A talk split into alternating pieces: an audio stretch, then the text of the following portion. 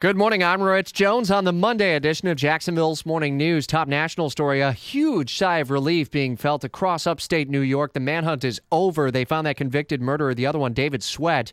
He was shot yesterday and taken into custody in northern New York. Obviously, for further questioning, it would be great to be able to find out what exactly happened over the last three weeks. Fox's Tanya J. Powers is with me here. Uh, I guess I wonder, though, what's his condition this morning? Well, the last word we had, he was in critical condition. Uh, at first, they they thought he was, uh, you know, not quite that bad off, and then they got him, I guess, to a medical facility and and uh, downgraded him.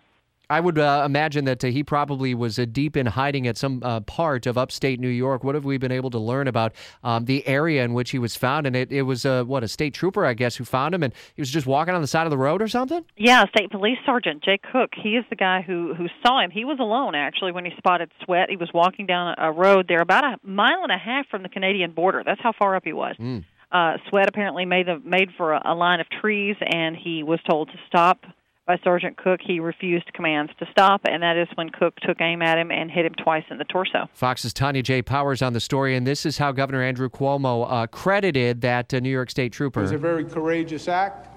I said to uh, Sergeant Cook, who has uh, two daughters, 16 and 17, I said, well, you go home tonight and uh, tell your daughters that you're a hero. That's something. WOKV News Time, 742.